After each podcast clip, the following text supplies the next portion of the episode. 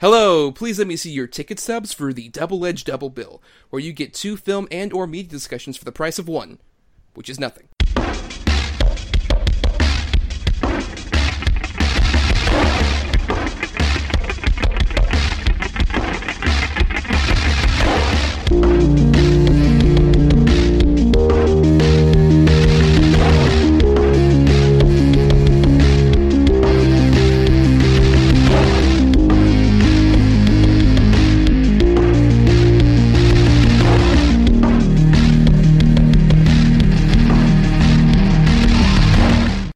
Week, Adam Thomas and Thomas Mariani will come to the table to randomly select the yin and yang of a double feature. One will have two good movies, the other one will have two bad. Both will have to pick a number between 1 and 10 in order to seal their fates for each episode. Let the chaos begin. I am Thomas Mariani. And I am Adam El Fuego Thomas. Oh boy, Adam, are you ready for another episode? no! well, that's the end of it then. Uh, good night, everybody. Right. Uh, See you guys. Uh, no, uh, we have another episode to go here, and uh, our guest from the previous episode, Mr. Dave Dreyer, is here. Dave, how are you doing? I'm doing good. I'm still here. Yes, and uh, I wish I could stylize your name as the two backwards G's uh, from Disney logo, just D and D. And in case you couldn't tell, our topic for this week, in honor of uh, Christopher Robin, is coming out in theaters. We decided to do um, an episode all about the Disney features, uh, which, given our modern climate, could be any movie released.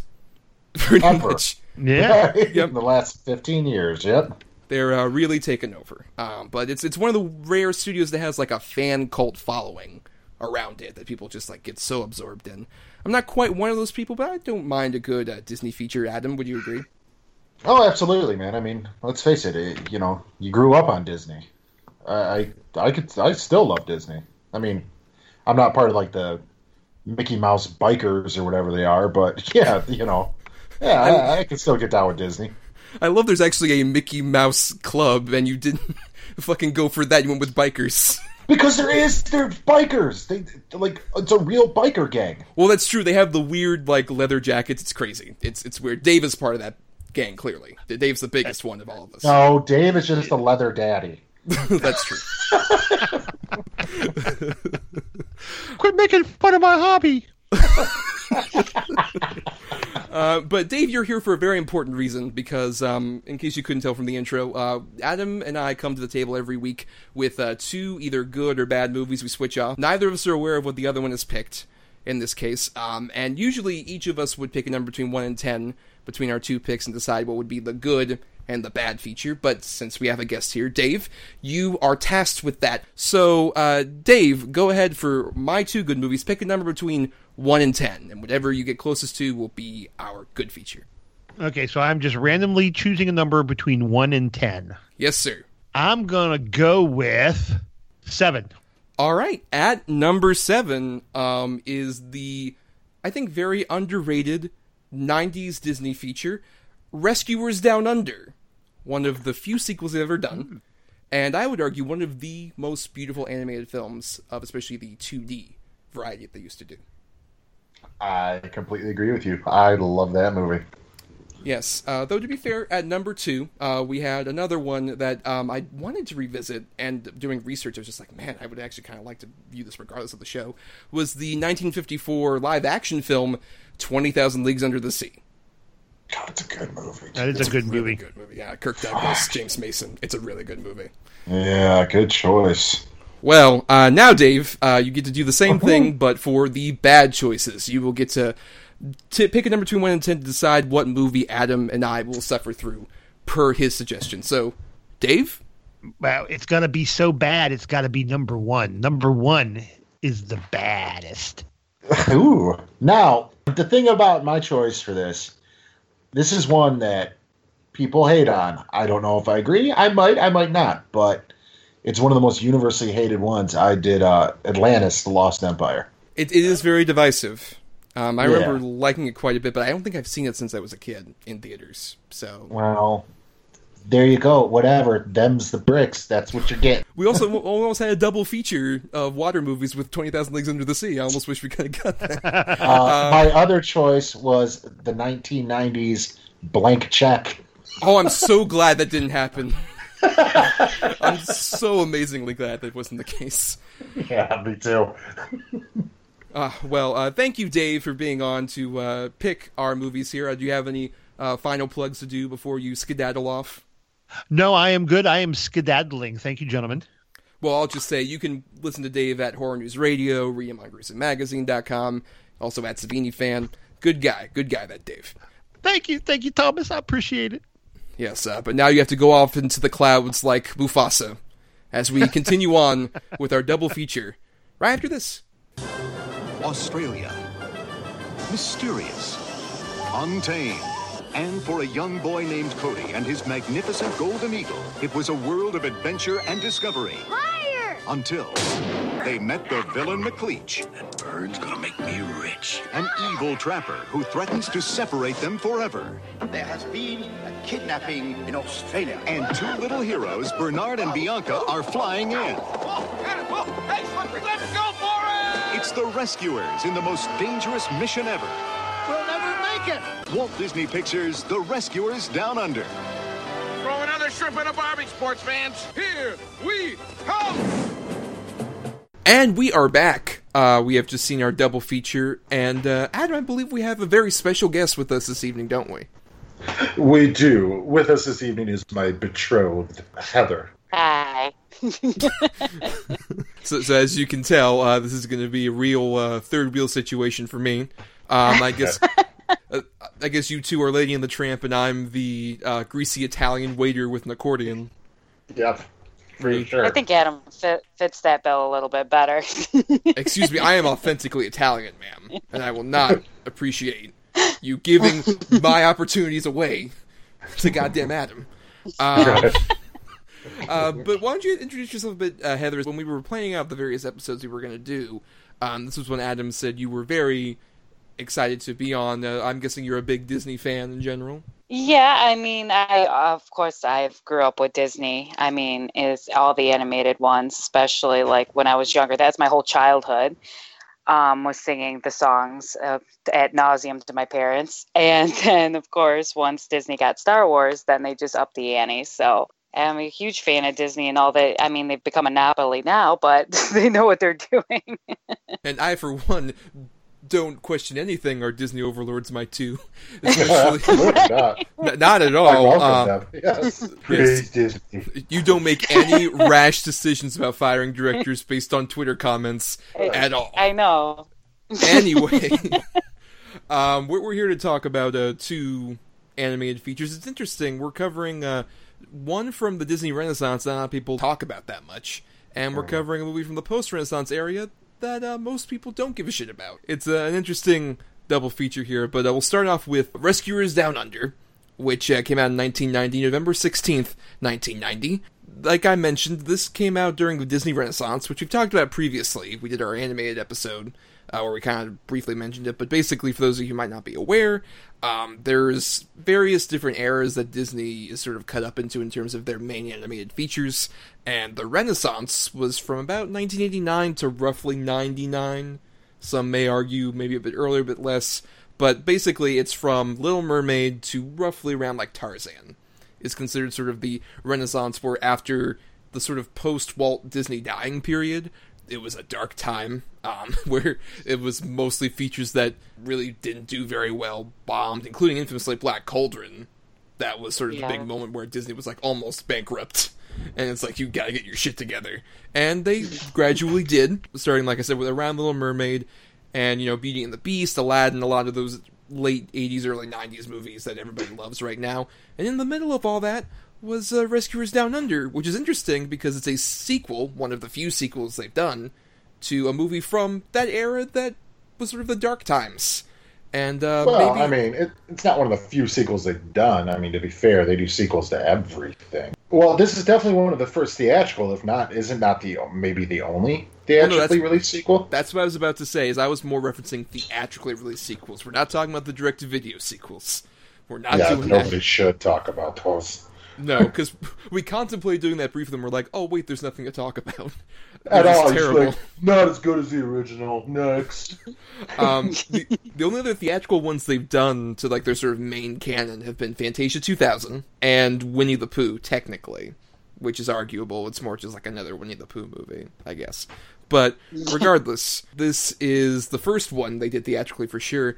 And um, briefly, uh, the first Rescuers. It's interesting they did a sequel to that because um, that movie is pretty boring and terrible. Yeah, dude, to the I- point where I don't remember it. I don't Me think. neither at all. I rewatched it like a few days ago, and I don't remember much about it either. Um, it's it, the the premise is interesting. Of just like there's a group of mice in the UN from various different countries that come together and rescue children who have been you know either kidnapped or have something horrible happen. And in the first movie, it's not a bad setup, and I like uh, Bernard played by Bob Newhart and Miss Bianca as played by Eva Gabor. They're fun characters enough, but the whole thing that they're trying to kid do is try and get this girl who's been kidnapped by this woman and her weird creepy assistant and her pet crocodiles to like steal a diamond because it's in a small place and it's like th- there are Right, no- that's very direct. it's like there's no little person criminal you could have hired to do this instead of trusting a child to do it exactly. it's it's It so is ridiculous quite a leap because even at the beginning of the, the this one, I'm try I was asking Adam, I was trying to figure out why are they, what the hell are they even doing? Why are they doing this? Why are they mice? I'm sure there's other animals since all the animals can talk that are way more capable or probably rescuing all these children. They seem to have a problem with. Yeah, but to be fair, if it was like a fleet of silverbacks, they would just go and rip up his shit and take the kid. we wouldn't have a movie then. This is apparently based on a series of books by uh, Margery Sharp. It's, I mean, it's an interesting idea in terms of like, I mean, Disney obviously has an attraction to using mice as their main characters, perhaps, but also it, there's an interesting tension of like these small creatures are devoting themselves to rescuing larger mammals that could easily hurt them. It's an interesting idea, and plus, not to mention, you don't have a silverback gorilla everywhere. Mice are everywhere. And they utilize all the other animals around them too, which is always ironic. There's still the hierarchy compared to all these other animals. Can only this little blonde fucker hear the animals talk? like, that's what I want to know. Do they only talk to him? Well, that uh, that that is an interesting question because it's also a question in the other in the original movie because some of the animals talk, some of them don't. It's kind of an issue here, but at the same time, what I like is that the movie just braces through that and doesn't give a shit because it's mainly about just like getting the action going, which I kind of love. It's just like immediately he, this kid Cody is in the Australian outback and he goes out into the forest and he his animal friends are just like, "Hey, look, there's a bird up there. You should rescue that bird, Cody." okay, kangaroo friend, let's do it. I- yeah, I'll climb this fucking sheer cliff to go cut this bird open. Cut the bird out with the. I yeah, cut it open. Yeah, I'll go rescue it. he goes, but, uh, using his Swiss Army knife. Like, dude, where is this kid's parents? Like, I get it's. Well, I know his dad's dead or whatever, but uh, it's probably the kid's fault. Probably had a heart attack from the kid just going taking off and talking to animals and scaling a cliff. Okay, Like, Adam, remember, it's the early 90s, and if you saw that neighborhood, there was no one else around. Who else is going to be friends with Adam? Who else will he be friends with but the kangaroo? well, his best friend is his mother. Or it's all in his mind. Right. He's completely crazy. At the same time, I kind of like the movie doesn't really stop to question that, because it's more just like it firmly establishes he has a connection with nature, he's going off, and he just has a desire to help animals, which is his big sort of trait. Leads us into him, as you mentioned, saving this giant, majestic bird creature, which we gotta mention up front. Um, the animation in this movie is gorgeous. It's Yeah. phenomenal, especially Yeah, this opening in which this bird is rescued and the kid flies with the bird. Watching this movie, I was just like, man, Disney will never do this, but I'd love to see this on like an IMAX or giant screen. Even the computer animation when you first credit scene when you're going through the flowers and stuff like that when they're Mhm. zooming in and flying, it yeah it's aged but it almost takes up like its own surreal like artsy quality because of its age. Like even the landscape when you're flying with Wilbur, like it was yeah it's obviously you know not really up to date but because it's so old it almost takes on its own kind of like just antique look that still still holds up because it's an animation rather than trying to make look too realistic. I'd argue the only computer part that doesn't hold up are the cars when it shows the cars on the street. Yeah. but um, no, I get what you're saying. And in fact, Thomas, uh, while we were watching it, I I think I might have paused it because I tend to pause movies a lot. But I think I paused it and I was like, man, Disney just doesn't do it like this anymore. I mean, this the animation was so great. Especially my favorite part is when what is it, Marahute or whatever? Isn't that the name of the eagle? Yes. when it's uh, like re- looking at him and reacting and cocking its neck around and stuff like that and ruffling its feathers. I mean, it looks fantastic. Yeah, I loved. I watched a little making of featurette that was on YouTube, and they actually went to like the Los Angeles Zoo, like, and actually looked at Australian animals just to like really get a feel for that. And that's what I think. You know, Disney obviously there's so many behind the scenes things of like, look, we brought a lion in for the Lion King. Look, we brought in a walrus for some fucking random thing or whatever. Um, they. There's what the the the, the Alice in Wonderland. Sure, they did that. Uh, anyway, they, they actually look at these realistic animals as a way of jumping off point for their cartoonish creations in a way that like there's a base in reality. So that really works, and I agree about especially the the eagle is such a it feels like a real character as it's interacting with this kid. It's not just like oh we have a cartoon bird here and screw it. Um, they technically kind of have that with the Wilbur character, but it helps that they have like John Candy behind it. He's John Candy, dude. He's the best. And may I say, uh, Ashante Senorita to you too. I Is- like. Uh, I dug Joanna. I love Yeah. Joanna. which is uh, Whatever the hell it is. right. It's some kind of like a Komodo, salamander. Yeah. kind of Komodo dragons or something around there. Uh-huh. Um, it's, it's a bit of all those. Um, which we should mention, of course. Uh, he's Joanna is the sidekick of our villain McLeach, voiced by George C. Scott. And what I like about him is he's an underrated Disney villain in terms of he is menacing, but in a grounded way. Like I love him coming in and saving the kid by putting his gun down to, for him to reach. Like here, grab the uh-huh. gun. That's such a sinister way of him trying to get on this kid's good side, and the way he manipulates him all the time. It feels grounded, but there's still cartoonish fun moments, like when Joanna's trying to steal the eggs. and I love that part. Slowly. Busts its tooth out right away. One thing though about McLeach, I mean, that dude was just straight up trying to murder that kid. Oh yeah. He I mean, he was like into boy. it. He was torturing him, throwing knives at his head. Like he was like, he was digging it. I wonder if they cut the waterboarding scene. Not realistic. Cut to. and you know, I think we should mention we mentioned how gorgeous the animation is. A big thing about this was it's the first animated film to use any kind of digital work um, because it was done through this CAPS system, which is where they basically draw all of the actual frames by hand and all the backgrounds and stuff like that. All that's drawn, but then they color it and then actually animate it through the computer.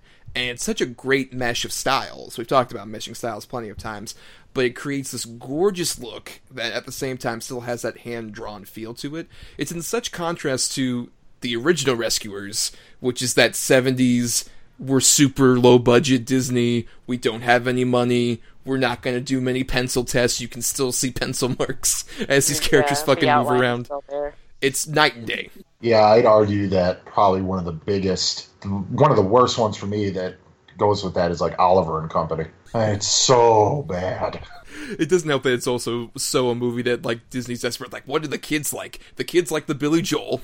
The kids like the dogs. the kids like uh, Dom DeLuise as a vagrant. I don't know. Lots of sunglasses. More sunglasses. No, that's true. They do like the sunglasses. Give them a bunch of animals and the Piano Man.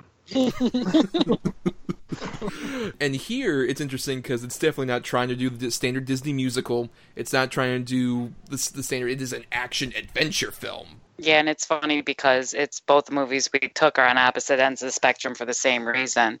Because it is action and adventure, but it's definitely music wouldn't have added to it. And it's funny how in some of the movies you can tell that that was an aspect that they really were lacking to, to enhance the, te- the storytelling. It took itself seriously, which kind of helped instead of it being, you know, like that was how most of the storytelling got told through song or how the characters felt. They just, they were just like little actors in this one. Yeah, I can agree with that. We haven't really talked about our sort of technically lead characters of um, Bianca and Bernard, who I, it's interesting that like in this movie um, they actually give a lot more of like an actual story for them to go on as opposed to like hey we're gonna rescue this kid there's also their actual story of him trying to propose and she's just kind of oblivious to it but just wants to save the kid mainly Yeah, and Bernard's such a cute character too because he's all you know he's always riding on the tail of things. He's always falling down and stuff, and then He's kind He of dumpy looking. yeah, and it's Bob Newhart too. Like it's Yeah. just it's such a perfect character for his voice. I, I love the whole bumbling at the restaurant and just like the little bits of world building of like, oh, th- this whole fancy restaurant is on top of the chandelier of a human fancy restaurant. Is uh, it's a great visual and also just the awkwardness of him trying to find the ring as it's going around and it goes under the table and all that other stuff. Um, it's it's great character stuff. That's the thing is like even though this movie gets the scope stuff great, it also gets the smaller intimate moments really well animated. it's definitely a big yeah it's definitely a bigger world that that's why it's like i kind of once we finished watching i'm like man i wish i knew what half this stuff was about because of the first movie because it's definitely interesting how they touch on it even when they have you know the countries that they're all throwing out the uh, missions to and stuff like that but um, one thing I did like, I, I felt like I got lost a lot in it, and I don't know whether that's because I didn't see the first movie or like there was more to the world because maybe it was based off a book. Maybe that's how I felt. But there was towards the middle of it, I did start to feel like it was just kind of get. I was getting lost, like it was purely for the action adventure, maybe, and I was like found myself just kind of wandering away from it. I think I can explain that uh, for you. Once the animation, like Thomas said, is gorgeous, but I gotta say, other than that, I found this to be a kind of a chore to get through this time. Like this was one of my favorites when I was a kid, but watching it now, I'm like, okay, okay. I almost wish there was music in it. To be honest with you, Nah, you Um, don't believe me, dude. If you watch that first Rescuers, they're just like, oh, he, our music is like '70s women's health video music. that's awesome. No, it's terrible. It's boring as fuck. It's bad '70s easy listening music that they just staple onto this. And I will say, who's the who's what's the Australian mouse character? Was that Jake? Yes. Yo, yo, fuck Jake. By the way, Oh yeah, thirsty, dude. thirsty ass motherfucker. Like he knows they're together, but they're not married. So he's like, all right, all right. I mean, he assumes they're on a diplomatic mission. He doesn't know the romance angle necessarily. But he that kind of didn't even bother to ask. No, he didn't bother to ask, but that doesn't necessarily mean that he knows exactly what's going on. I, I think I, I like the Jake character in terms of like he's actually you know very determined and he actually has like this um, way of sort of reckoning with the animals, like the snake bit. I thought was really fun of him actually like lassoing that snake and telling it what to do, and it gives Bernard obviously the idea to do that later with the Razorback, um, which is a fun bit. Uh, but it, it, I I think it- it's an interesting sort of uh, obstacle in, for Bernard to go, get over, but it's not necessarily, you know, he's just a villainous character. He's somebody who has an attraction to Bianca, but at the same time, he's not necessarily outright evil or a huge dick for doing it. I think it just feels No, more no, I don't to me. I don't think he's evil or anything like that. But I mean, still though, dude. I mean, fuck that guy. I don't know, man. I, I ain't got It respect. was just for much another like test that. for Bernard to go through. You know what? Whatever. Jake sucks. I think someone might relate a bit too much to a certain to a certain character. I don't Heather, are you Hungarian in ancestry? I'm not sure. I relate to him in both. In both I'm partial to and Australians. yeah, body and wardrobe. I relate to Bernard, and probably general smell. But I, I don't know if I necessarily agree that I found this to be a chore because I think this goes by at a very brisk pace. It's only 77 minutes long, and I don't think it really feels that. I think it is a clip to go through. I I found it really exhilarating and fun to watch, especially like I said after rewatching the first one, which is a snore fest. Maybe that's part of it. Is I just really appreciate it more. It's like, oh god, it's moving. It's doing something. The kid's Right. just not blathering for five minutes because they don't know how to fuck it to fill this up. Well, it could be too because there was, like you said before, more subplots where usually in a lot of the animation or a lot of the um, more kid style movies during that, it was really a generic, straightforward kind of, you know, to just to go to the, the good evil end. You know what I mean? There wasn't like the role, there wasn't like different angles in a lot of movies. So maybe it was watching it. It was like, man, there's just too much. where where's the climax and when the end of the movie? That's all I'm used to at the time. Yeah, we'll get to a movie that might have perhaps too many characters and too many subplots in a moment. Um, but I thought this one had a good balance with that. Like even the sort of caged animals that we have um, at McLeach's place. I like the whole um, the frilled lizard character, especially with the whole thing of him opening the lock with his tail. And I love how it's initially a gag, and then we go back to it, and it actually works because he did it for so long that his tail is just completely fucked up. I love that visual. I I love um, a lot of those characters in there, including uh, the koala is voiced by the Sultan voice actor from Aladdin, Douglas Seale, which you can tell is Holy like, oh, it's shit, it's. Australian Sultan. Now that you said that, I can t- completely hear it. Yeah, he totally sounded familiar. That koala has seen some shit too. Like, I want to know. He's know a that. jaded ass koala. And uh, now I guess we should talk a bit about the fact that it didn't do very well. Was sort of uh, like I say, it was a momentary lapse in a big boom for Disney. Um, apparently, at the time, um, when it didn't make that much during its opening weekend, which, by the way, I found out was the same weekend as a little movie you might have heard of called Home Alone. Hence why none of the kids went and saw this.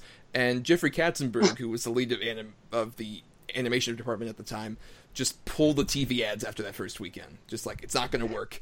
It's not like he. There's a great documentary called Waking Sleeping Beauty, which I would definitely recommend about this era, where the, he talks to the director over the phone and tells him, "Look, um, it's it's not going to work. It failed. I'm pulling the ads. It's over." Which shows you how great a guy and motivator he was for that company at that time. but do we feel that if it wasn't released against the Juggernaut, this still would have done pretty well? I mean, yeah, because let's face it, Disney. well, maybe not. You got to figure what Little Mermaid was right before this. Yes.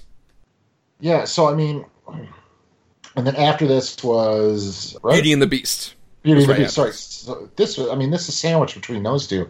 I don't think like Little Mermaid people loved. This one just kind of, I don't know, man. Maybe because it's got the Disney title on it, and people were still feeling the high from Little Mermaid. It might have done a little better, but I don't think it would have been up there on the level of like, say, Little Mermaid or Beauty and the Beast. the marketing had to be a little uh, a little bit difficult for the type of movie it is. Like little mermaid or aladdin there's like marketable characters you know? You can sell dolls of aladdin you can sell dolls of little mermaid and stuff. You know it's hard to kind of market or to advertise in that kind of facet with this kind of movie because even though they're all animals and kids like that it's hard to pick one single character that you can bank on. And that might have been difficult for him to do too I'd buy him doesn't- a cleach style.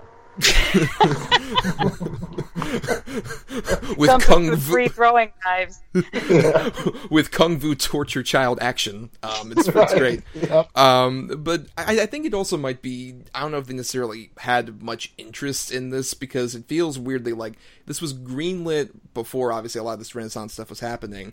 Um, but it also kind of feels like they kind of wanted to move away from that particular era after the success of Little Mermaid, from anything referencing like those dark post Walt times that they didn't really kind of want it. So I, I think it might have been a bit of a self sabotage thing. Hence, Jeffrey Katzenberg just like, nope, body's cold. it's not going to work after the first weekend. Should we hit it with the paddles? Should we hit him with the paddles? Nah, he's dead.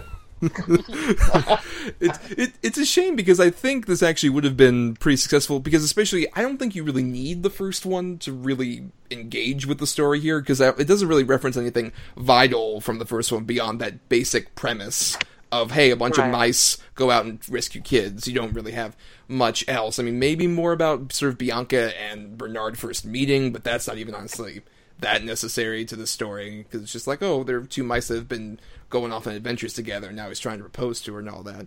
It's I, I don't think you necessarily need that, and I think it's self-contained enough. And honestly, it's it's a far, it's one of the big examples to me of a sequel far surpassing its original in every single platitude possible. I mean, I got to agree with you on that simply because even though it's been years and years and years since I've seen this, I still remembered it.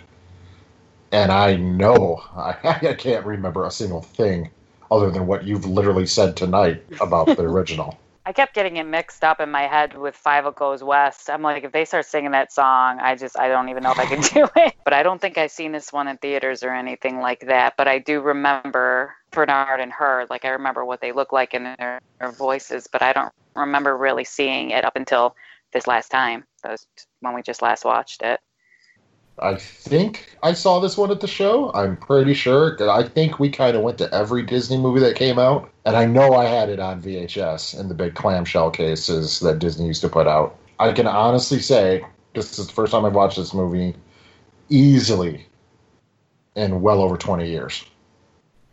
Yeah, the last time I saw this, I remember I saw it as a little kid. Though interestingly, I remember having the first Rescuers on VHS in that clamshell, not this one. I watched that oh. more, which is really weird to me now. Just like, how the fuck did I even get through this as a child? uh, I remember watching it again in middle school in an art class because our teacher taught us about the concept of animation and how it can like really just breathe so much life and you can feel something out of just a drawing. And he showed especially that opening scene is a great example of that because honestly, this movie gets hyped so well to the point where there are points watched this I almost kind of lurched.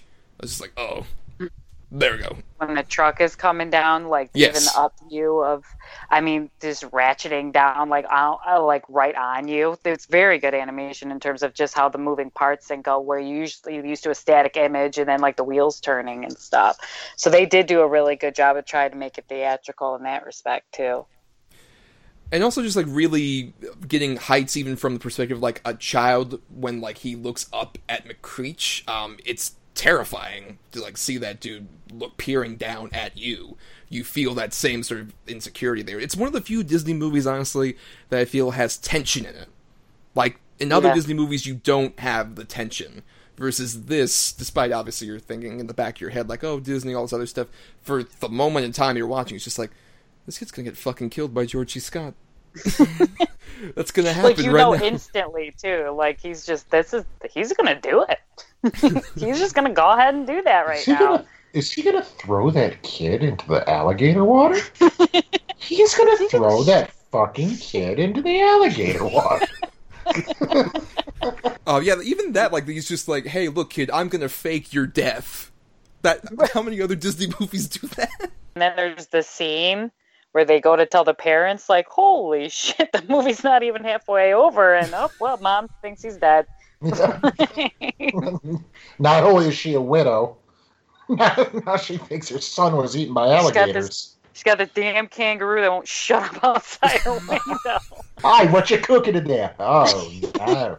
Well, good day. Well, on this very depressing note, let's go into our final thoughts on The Rescuers Down Under. Heather, go ahead and start us off. like I said, it's been a while since I and I don't remember seeing all of it, but I do got to say that I think the animation and the artistry that they did was really good, especially for their time. And like I said, even to the point that seeing it now, you could tell it's even gotten better because everything's so technical and crisp now. It was nice seeing it from that um, point of view.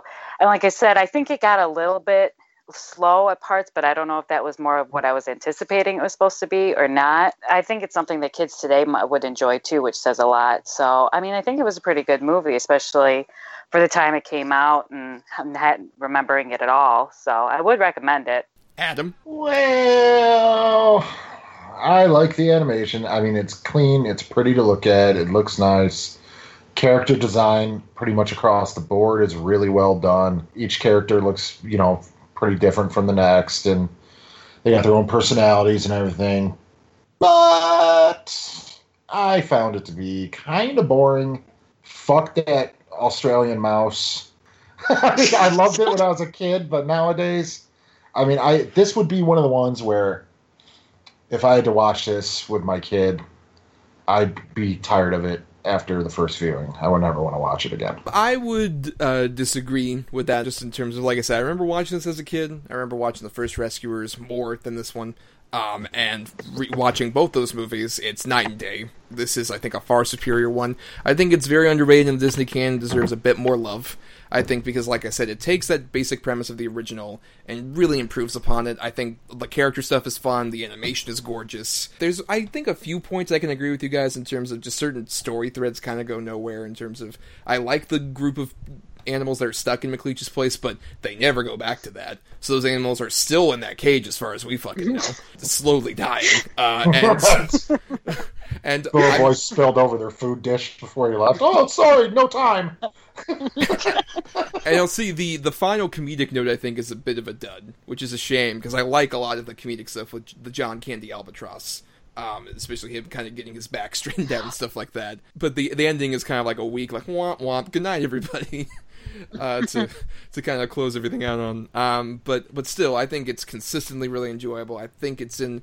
I would say like a top twenty of these sort of the main animated feature canon for me. Um, I, I think it deserves to be revisited and uh, it's it's it's a bit more unique in terms of that overall filmography. Um, though it's not the only action adventure they would do, uh, because now uh, we've got a movie that came out roughly about eleven years or so later, uh, during the post-Renaissance era, Atlantis, the Lost Empire.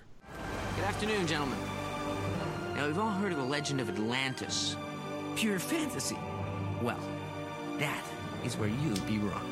That young Thatch gets crazier every year. I can prove Atlantis exists. I'm sure of it this time. I will find Atlantis on my own. I mean, if I have to rent a rowboat. This is exactly what I wanted to hear. But forget the rowboat, son. We'll travel in style. You're gonna need a crew.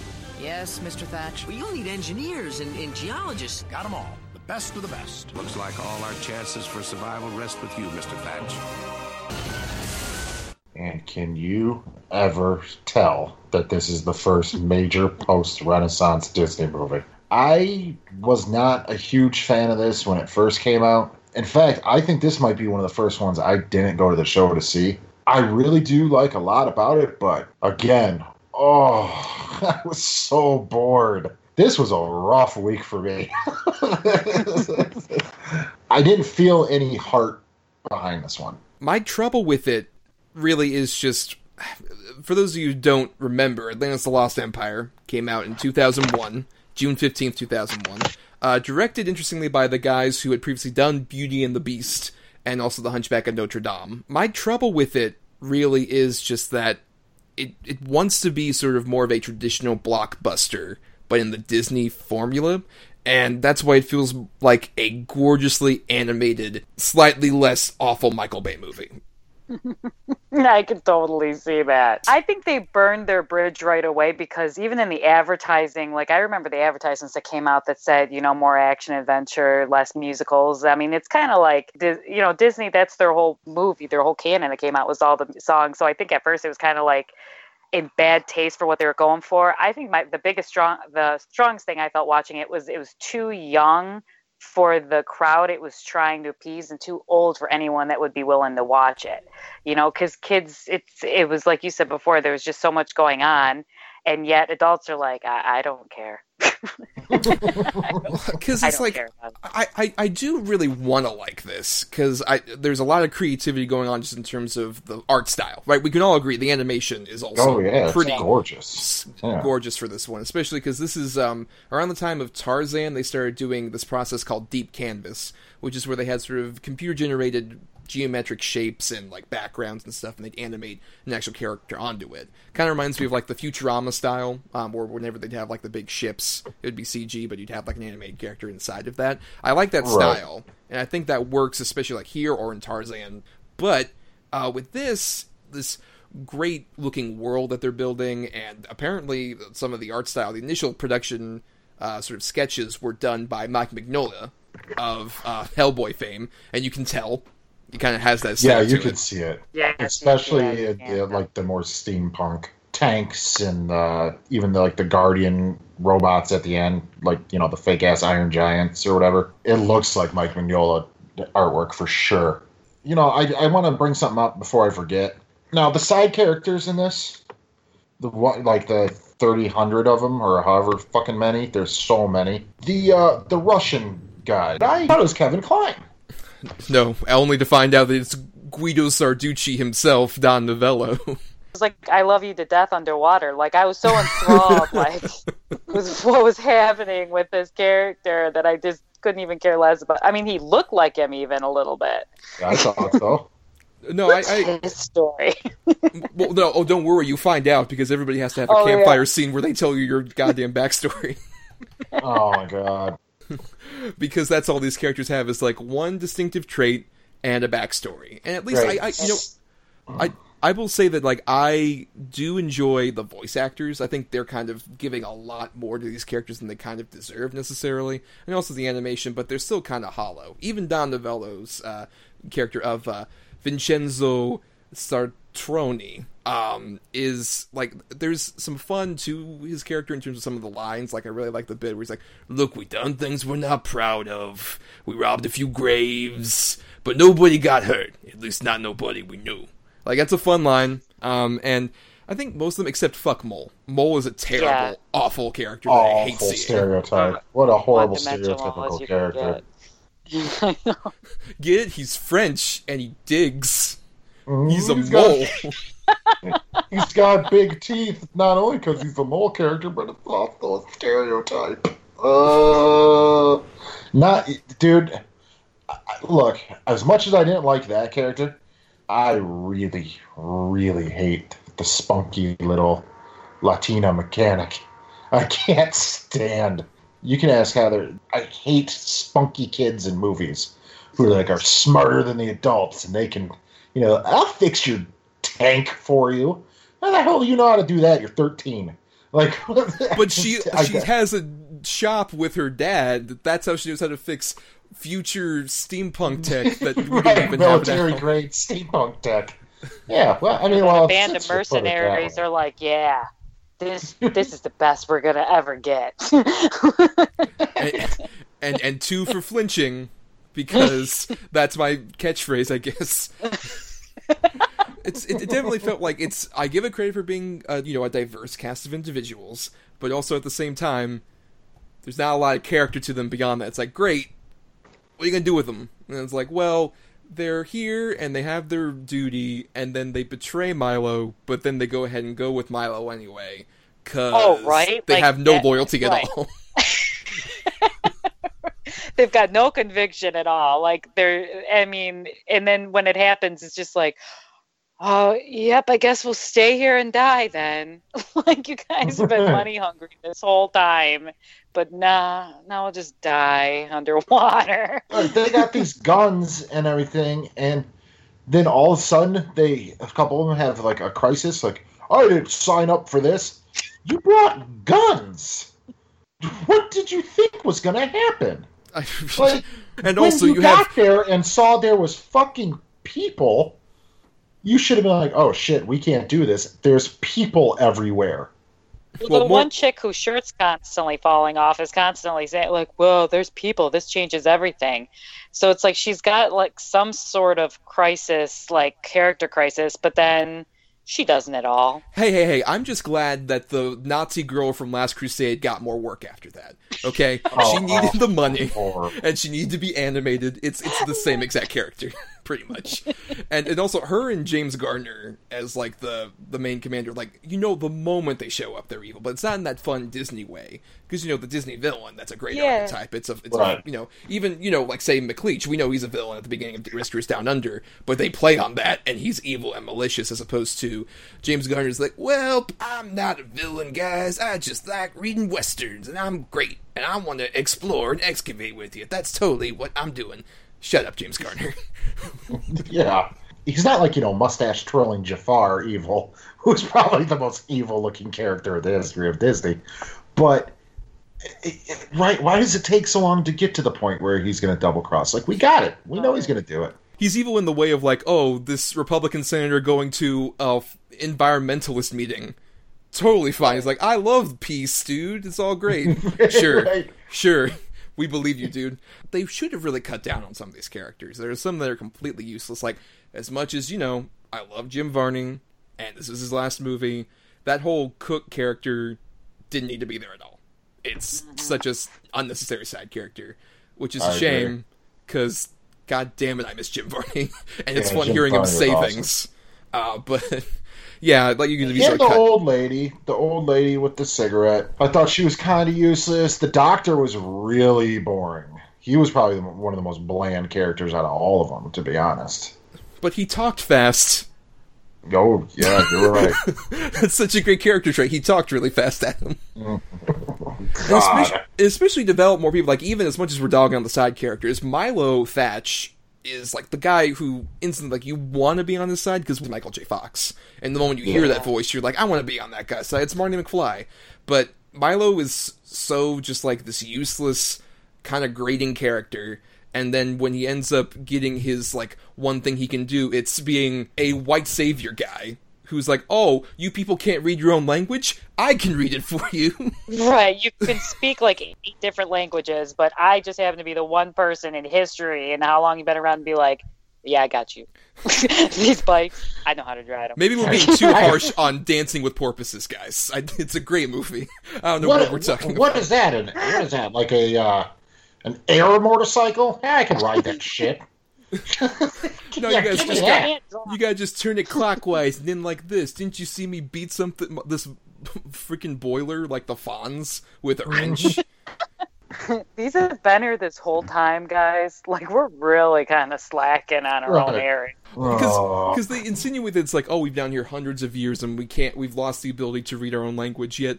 I'm sorry, Leonard Nimoy, old emperor dude, probably knew how to read that language and just didn't tell him. He's just like, ah, I'm blind. That's totally what it is. I can't tell you how to read this at all. Oh, whoops. Speaking of the Atlanteans, like the key, the key to character voiced by Cree Summer, who's a you know a classic staple of various different animated TV shows and movies of like the 90s and 2000s. I, I wanted to like that character because they want to make her like a spunky, I don't need no man princess, except she ends up becoming a MacGuffin. Who, admittingly, this gorgeous sequence where she's like exposed to the heart of Atlantis. It looks beautiful. It's majestic. It's wonderful to see, and it's such an anticlimax when it's like, let's put her in a box and we're gonna put her on a oh, truck. right? yeah. Like, all of a sudden, he just cares about him. all. Don't touch her, you'll get hurt. Never mind, let's put her in a box. My- She my- was my gonna take interest- my virginity. How dare you? Well, oh, went we swimming. I'm going to first base. our buyers are expecting a giant gem. Let's give them a woman instead. like what the fuck? I just look, dude. And but like you said, Thomas, she's she's so one note, and that's all they give her to do. It's so boring. She's so boring, and, and, and Leonard Nimoy is dumb. Look, my thing is, say I stopped aging right now, and I was alive for another hundred and fifty years or so. I'm still gonna know how to read. Like it's, I, I promise. Right, it isn't that long of a time. Like, it's not that old, considering. if anything, in that era, especially, you probably would have been doing a lot of reading because like, what the fuck else are we gonna do? What the fuck else is there to do? It's all erotic fiction. That's why he doesn't want no one to know what it says.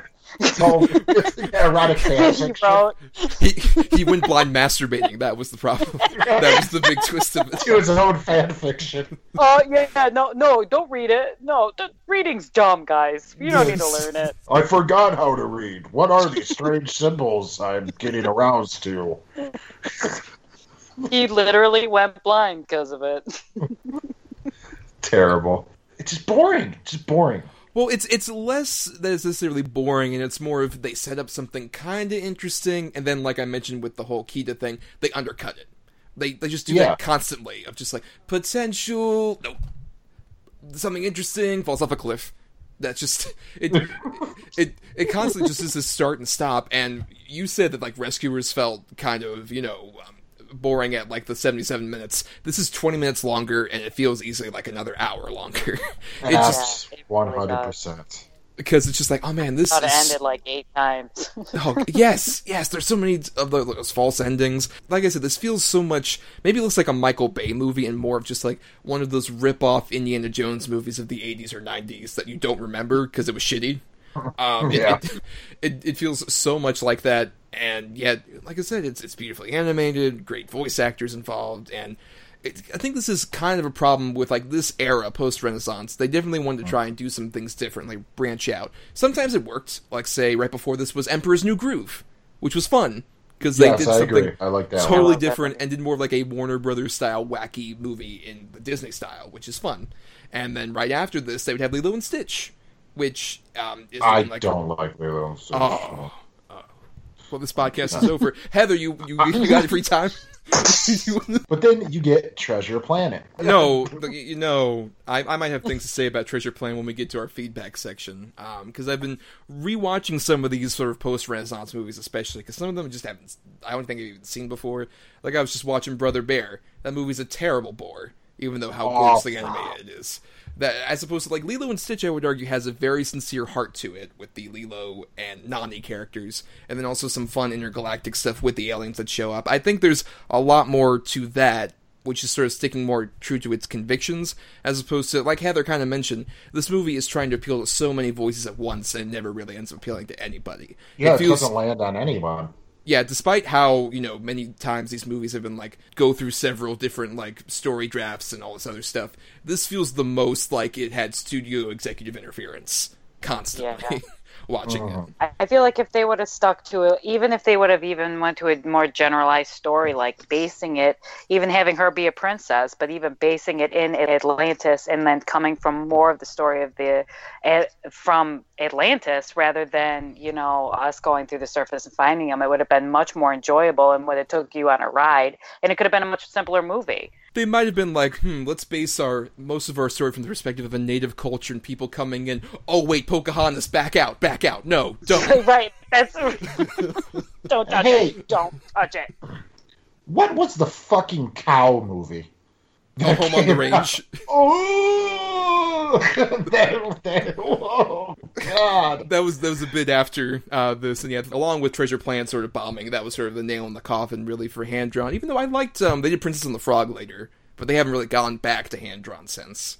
And I mean, the CG features they've done, I think lately have been interesting, but you know, it, it still just feels like we are, despite all the issues with this movie, it still is genuinely feeling like we've lost something and not even attempting to do 2D for like nearly a decade now with them. I would wish they would kind of go back to even a style like this of doing like CG combined with traditional would be great. Just you know, better story, maybe less Yeah. side characters.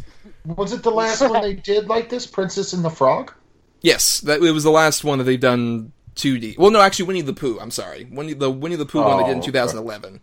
2011 was the last one, and that's another one where they're just like, oh hey, uh, we're gonna have this come out against a little movie called Harry Potter and the Deathly Hallows Part Two, the end of a giant franchise. It's fine. Yeah, that was smart. We got. Yeah, don't worry, guys. I don't know. Christopher Robin is coming out the week we're releasing this, so they're trying to do it again. Remember Winnie the Pooh? You fucking forgot about him, didn't you? Well, now don't you feel like shit? but uh, it's almost as if uh, we're getting off track of Atlantis because it's not that interesting a movie. Uh, I think it's a signal to go into our final thoughts on Atlantis, The Lost Empire. Heather, go ahead. Yeah, I didn't like it. it was all over the place. I just did not like. I think it's like I said before. I don't know what they they never got a handle of what they were trying to portray. They never will. so I don't really recommend it. Adam. Uh, visually, I think it's it's really really spectacular. Um, I'd argue it's one of their better as far as visual go, but that's all it's got going for it, man. I mean, the voice acting's good. Michael J. Fox, you know, it's Michael J. Fox, like you said earlier. You hear his voice, you just smile. But there's nine thousand people in this fucking cast. Like, it's just it's too much going on at once. And then there's like I don't know where all like the Nazi death troopers came with the mercenary guys with their just faceless gas mask wearing criminals. People are getting shot, blown up, and then it's like a fucking chick in a in a tank. This movie's awful. It's it's so all over the place. Uh, it, it's it appeals. I don't know who this movie would appeal to. I really, really don't. And I know there are people out there that actually do really like this movie, and I, I just you know want to set him down like, hey, big guy, why? What did he do to you? Why is Atlantis? you know, like anything. I just I can't I can't get behind this one either. I think it's just that people recognize the potential in this idea because I think there is. I, I don't completely hate this movie. I think it's just more of a tug and pull for me, where I think like there's interesting scenes. There's sort of a fun idea for characters. Like we didn't mention Frasier's father himself, John Mahoney, as the Preston Whitmore character. I actually really like that character, sort of like a um, a weird, eccentric billionaire type which is like, sure, we'll fund it. It's fine. We'll go. Let's do this. Like I think that's one of the better examples of using your voice actor to a character who's not in the movie a lot, but just enough. Like I wish they kind of took that philosophy with some of these other characters, um, and just kind of did that. But you know, for being this big action adventure movie, I think my biggest problem with it is just that it doesn't really have much stakes in terms of like like how many people die in this movie? Like hundreds, right? Like how many I many? would say hundreds. Yeah. like hundreds of people. Like it, there's a scene in this movie that's like that bit in the Last Jedi where it's like, oh look, all of our ships are now gone except one. well, let's put a candle on a helmet and let it go off to shore. Anyway, let's keep going and have an awkward scene where Milo can't drive a car. Oh, goofy Milo. you can't drive a car, but you can drive a goddamn space bike. There's that. It's not like you have a thing you can put inside of a car that you go forward or back, and then it starts the thing. Oh wait, except a key. Right. He can fly. He can fly a space bike and a lobster, a robot lobster. He can. He can just pilot the shit out of that to lead a revolt. A, a Or get literal rock lobster. As Yeah, it get him right. Get him behind a Model T, and he's all fucking thumbs. Oh yeah, I forgot to ask what what is the giant robot lobster that like attacks them? Is that the Atlanteans? There's always a bigger fish. That's all it reminded me of, by the way. Well It's just said. that scene from Well Phantom Menace. said. It's that same exact scene. Mm-hmm. I mean, it looks cool, but this is looks like yeah, there's an underwater giant creature. I guess we're fine. Let's keep going. Hey, look, there's James Cameron's Okay. submarine. Anyway, uh, uh, so yeah, uh, Atlantis not too great. Um, I can see the appeal. It's not like one of my least favorite of the Disney animated feature canon, but it's definitely down in the lower echelon. It's one of the few I don't like. There's like a handful of those. This is definitely, I would say, one of them, but not through lack of at least some effort going on. Just doesn't coalesce really well. Uh, this is one of the ones. You know what? I wouldn't mind if they actually did a live action remake of this one because you could could be improve cool. upon this. Yeah, that could be cool. That could be really sweet. Unfortunately, they'd give it to Michael Bay, and then we'd all be fucked. We'd be watching the same goddamn thing again. Michael, why are there so many Kira ass shots? Shut up. Okay. Michael, I don't. You just shut your mouth. Paid. You just got paid. Starring Marky Mark as Milo Thatch. Oh, it would be too. What? I'm a linguist. What's wrong, Right. pal? Come on. I know how to read. I can read better than you. Come on. You just turn it quarter clockwise. Say hello to your mother for me. Indeed. Uh, on that note, that is the end of our discussion on Atlantis: The Lost Empire. Uh, we got a lot of feedback from people um, Yeah.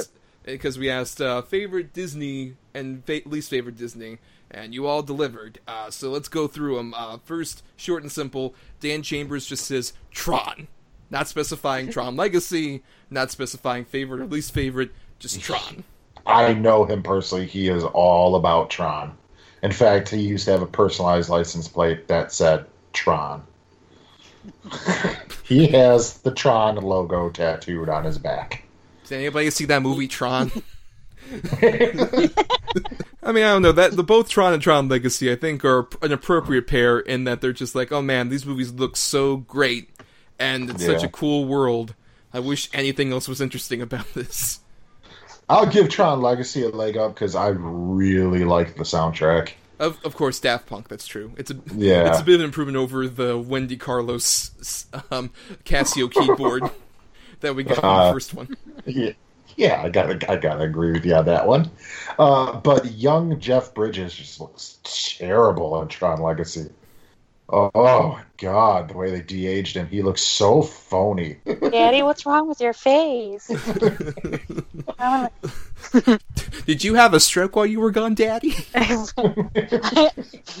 Moving on, uh, Amanda Leonard has this to say. Uh, favorites are Beauty and the Beast, Lion King, Moana, Nightmare Before Christmas, and Lilo and Stitch. Honorable mentions, though, The New Pete's Dragon, Apple Dumpling Gang, Big Hero 6, uh, Hated, Song of the South, and Melody Time, Old and Should Stay Buried, and Avatar, hard to believe they have the rights to that. I'm not into John Wayne with blue people, visually stunning, but a take as old as time. Really looking forward to Dumbo digging their remakes. I will respectfully disagree, Amanda, on that particular end of it, because I uh, fuck Dumbo and fuck Tim Burton doing it. Why are we making that? I don't think I've really enjoyed any of the remakes yet. See, I'll actually side with her on Pete's Dragon because Pete's Dragon is actually an example where you watch the original Pete's Dragon, that is a slog. I actually really like that. That's from David Lowery, who's also done like A Ghost Story, which is my favorite films like the last few years.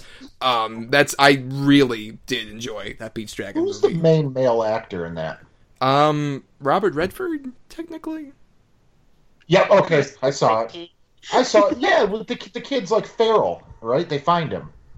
Well, right after there's a whole opening sequence where it's like, "Hey kids, this kid is uh, lost after his parents die in a car accident," and they do it in the most Disney way possible, just like the car turned over and the parents aren't there anymore. right. Okay. Yeah, I did see it. You know, I do. Re- I don't remember hating it, but I don't remember loving it either. So oh, it must have yeah, been okay. that's when they were in that big, uh, yeah, that big. like the lumber yard and all that stuff. Yeah, we did like it. Okay. I don't well, even remember it. I don't know, but I did, could not stand Jungle Book. Mao, the kid, the main kid, was so terrible in the Jungle Book. Um, and Beauty and the Beast was really rough. I kind of liked Jungle Book, but I'll totally agree. Beauty and the Beast is garbage. I don't know. They just f- fuck something so great. It's so terrible. Uh, it made a billion dollars. God damn it. I know. Um, uh, Scott Johnson, friend of the show, has this to say: uh, "Best Lilo and Stitch, worst Chicken Little. I don't trust chickens in films anymore." Of course, referencing our Rock-a-Doodle conversation, Yeah, oh, yeah. which is a bit traumatic. Um, but yeah, Chicken Little. If you want very bottom, that's that's That's- that's a good one. That's Yeah, pretty, yeah. it's pretty awful. Uh, Christian Alvarez is say best for me is Aladdin. Worst is probably Home on the Range, which we talked about. That's that's pretty Uh-huh. garbage. Um, Ashley Clore has this to say: uh, My favorites are Something This Wicked This Way Comes, Bedknobs and Broomsticks, Mary Poppins, Snow White, Sleeping Beauty, Sword in the Stone, etc., etc. Least favorite is Frozen by far. I just didn't like it from day one. I dislike the characters and the story. Um, I don't know. Frozen gets a lot of that backlash. Uh, maybe a bit overexposed. I don't dislike Yeah. Frozen though. We haven't seen it. We're the only people in the world who has not seen Frozen. I know. You hear they're getting a sequel now? You hear Oh, they're doing fantastic. it's it's cute. It's fine. I think uh, separated from a lot of the hype, um, you can I think enjoy it. Um, I, I, I mean, so, some of those live action ones are, are definitely like we. Mary Poppins is one of just my favorite movies in general. I think that's a phenomenal example of what Disney can kind of do with, um, especially Yeah. Walt Disney himself. It's such a technical marvel, and it's gorgeous, and Julie Andrews won an Oscar for a reason. Um, and now they're going to be like, hey, now Emily Blunt Oh my god, they are fucking remaking that oh too. No, they're Oh not. my Re- you know, it's a sequel distinctly. Oh, good. Oh. even though they're copying things exactly like. No, Lin Manuel Miranda isn't Dick Van Dyke's character. He's Blurt, not Bert. yeah. Oh. oh no. oh, he's gonna fucking rap. He's gonna fucking rap in it. I bet you. Because nothing says World War II era London like rapping, y'all. Um, Well, hey, fuck. Nothing says Alexander Hamilton like rapping. I And don't he know. did that. Got away with it. So, uh, but I mean, Hamilton's pretty great though. But I don't know if I don't know if Mary Poppins Returns will quite achieve that. Um, next is uh, Lance Langford of the Horror Returns podcast says Home on the Range was so horrible it shouldn't even have had the Disney name on it. Robin Hood is not a fan favorite, but it is my favorite, and I'll stand behind it all day long. Um, yeah, that's of that sort of post Walt era. That's probably the best because Uh-huh. it's not Aristocats, it's not Black Ugh. Cauldron, ain't Rescuers. uh, Great Mouse Detective. Um, yeah. Oh yeah. I'll give. I'll give. I like Robin Hood. Prince John and that is so funny. He's constantly sucking out his thumbs and he needs blanky and all that stuff. And Kaa, he's always not Kaa. Oh, Kaa's from Jungle Book, but the snake, he's always beating its ass. Though it's it's a, bit- once again Disney thing is just like, hey, let's get all of our old character designs out and just reuse them because it's well, clearly that's Kaa. true because Baloo is just Prince is, Is- uh Well, no, uh, the Little John is basically Baloo, Little John is Baloo. Yeah, down to using the same voice actor. yeah. You know, often Hampton McHale is just to say Aladdin is the best Disney movie, period. Worst, at least I've seen in its entirety, I would have to say would be Treasure Planet. The Black Hole is worse, but I never finished it. Um, I don't know, Interstellar 0.5? Come on, guys, it's pretty great. I've never seen the black hole. It's very weird. Um, it's got Slim Pickens as a robot with Roddy McDowall. Um, Anthony Perkins is gets killed horribly. It's interesting. It's a late 70s one. okay. Yeah. Live into action, right? Live action. Live action, yes. Okay, that's why I haven't heard of it. Yeah, yeah. No, I'm good on that one. And mean, Roddy McDowall and Anthony Perkins would normally sell it for me, but uh, Slim Pickens is a robot. I'm like, yeah, okay. really, if you've seen Interstellar, watch The Black Hole. Nolan totally fucking rips off that movie beat for beat. Makes it better, but he still totally ripped off that movie beat for beat. But this is interesting. Uh, Shaquille Lambert has this to say. Uh, his favorite right off the top, Treasure Planet, along with Emperor's New Groove, Lilo and Stitch, Three Caballeros, Hunchback of Notre Dame, The Aristocats. Least favorite, Frozen, Snow Dogs, Inspector Gadget, The Haunted Mansion, any Pirates movie that isn't the first or the third. I don't mind the third. Well, um, you know, I will say I did rewatch Treasure Planet because I honestly been so long. I think that one holds up far better than most of the ones of that era. I think because they have a basis in Treasure Island, it's a pretty good Treasure Island adaptation that expands it to space. I think there's some great visual designs in there. I think it's uh, it's honestly, I would say, um, one of the more undersung. Yeah, I agree. I I just watched it recently with Lils a couple weeks ago, and I was I was thinking the same thing. Like I like the way it looks. I think it's a creative way they did it. I mean, it's not super mind blowing, but I didn't I didn't think it was bad at all. I I enjoyed the whole thing. I watched it. It says a lot. I watched it, Heather Thomas. I watched Put down the Blu-ray. star. uh, how many? Just a star. It gets a gold star. Just a star. Um, also, I Hunchback gets a lot of shit because people are like, "Oh, it's not like the Victor Hugo novel." Well, guess what? If it was, it would be fifty minutes at least of man. This architecture is so great. Because if you actually read that novel, most of it is just like him essentially wanting to fuck a building. oh, don't we all? Well, well, look, no offense to Notre Dame, I prefer the bells on a different church myself. Uh, but honestly, aside from the gargoyles, who are terrible, I think Hunchback is one of their most daring, interesting experiments. Oh, I love Hunchback. I think even the um, musical, it's, I mean, it's towing on getting something that might be a little bit too old for some, but I remember as a kid being like, oh, he's like lusting over her. Yeah, he really, yeah, Fro- Frollo, one of the best villains, easily. And Tony Jay, of course. Yeah. Moving on, uh, Sam Bertuxen, friend of the show, says best dinosaur, worst dinosaur. Obviously, we, we can all. Sam is so full of shit. he, you, he's literally just saying that to try to stir shit up. Uh, He's just saying that because he's Sam. That's a very Sam. Yeah, thing to say. exactly. Leslie Lorenz has this to say: uh, favorites: Beauty and the Beast, Lilo and Stitch, Moana, Aladdin, Little Mermaid, Finding Nemo slash Dory, WALL-E, Mary Poppins, and many more. I'm not the biggest fan of Fox and the Hound or the Aristocats. Guess I didn't grow up with them, and I really don't know why. But we didn't have them when I was a kid. Fox and the Hound is interesting now, just because you watch it as a kid and you're just like, oh, it's sad. The Fox and the Hound aren't friends. You watch now, it's like, oh, this is about race. Yeah. This is totally about race. And spaghetti. Yeah. Eh, well, it's true. Well, that's, That's Lady I- and the Tramp. Oh wait, you're a fake Oh, Disney then, girl, yeah, not even fake Disney geek girl. If it was Fox and the Hound and they had the spaghetti scene, then that, I mean, that would be a really You should revolutionary. have spaghetti movie. scene in all the movies. That's just my deal. Yet again, they should come to me when they want. We did talk writing about the ideas. spaghetti scenes in Rescuers Down Under or my fucking Atlantis the Lost bullshit, whatever. Put some more spaghetti in it.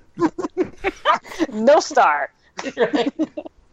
Not enough Oh. spaghetti. Heather Thomas. And then uh, finishing off, uh, Stephen D at Waiting FTH on Twitter says favorites are the uh, Robin Hood adaptation and also the Jodie Foster Freaky Friday. Saw them both at just the right time, so they stuck in a positive way. You know, I'll say I like the remake a lot of Freaky Friday. The Lindsay I don't think I've Jamie ever Curtis seen one. the original. To be honest with you, I do remember the Jamie Lee Curtis one. Uh, Jamie Lee Curtis was fun in it. I'll give it that. And it was also at that time where it's like, oh man, this Lohan girl's gonna go places, Yeah. and she and did. she did.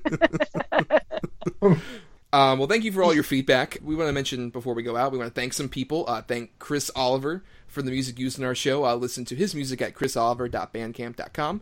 We want to thank Emily Scarda for the artwork for our show. She accepts commissions at fiverr with two R's.com slash EE Scarda. And of course, we want to thank Heather for coming on. Heather, it was lovely having you on. Well, Thank you. I want a divorce. This is the time I chose. Always making low weighty decisions at the right time. and of course, you can find us on at DEDB Pod uh, on Twitter or Facebook as well, the Facebook page. And uh, you can email us at doubleedgeddoublebill at gmail.com. Um, or, of course, we have our own individual Twitter accounts, which are at Not the Who's Tommy and Adam. Malekith fan six nine six nine. It's his catchphrase. It's like his two for flinching. right. Um, and we want to encourage all of you to subscribe to us on iTunes and please rate and review us to give the show more visibility. Really helps out. And yeah, I think that's it for now. So uh, let's uh, go ahead and sign off. Good night, everybody. Bye. Booyah!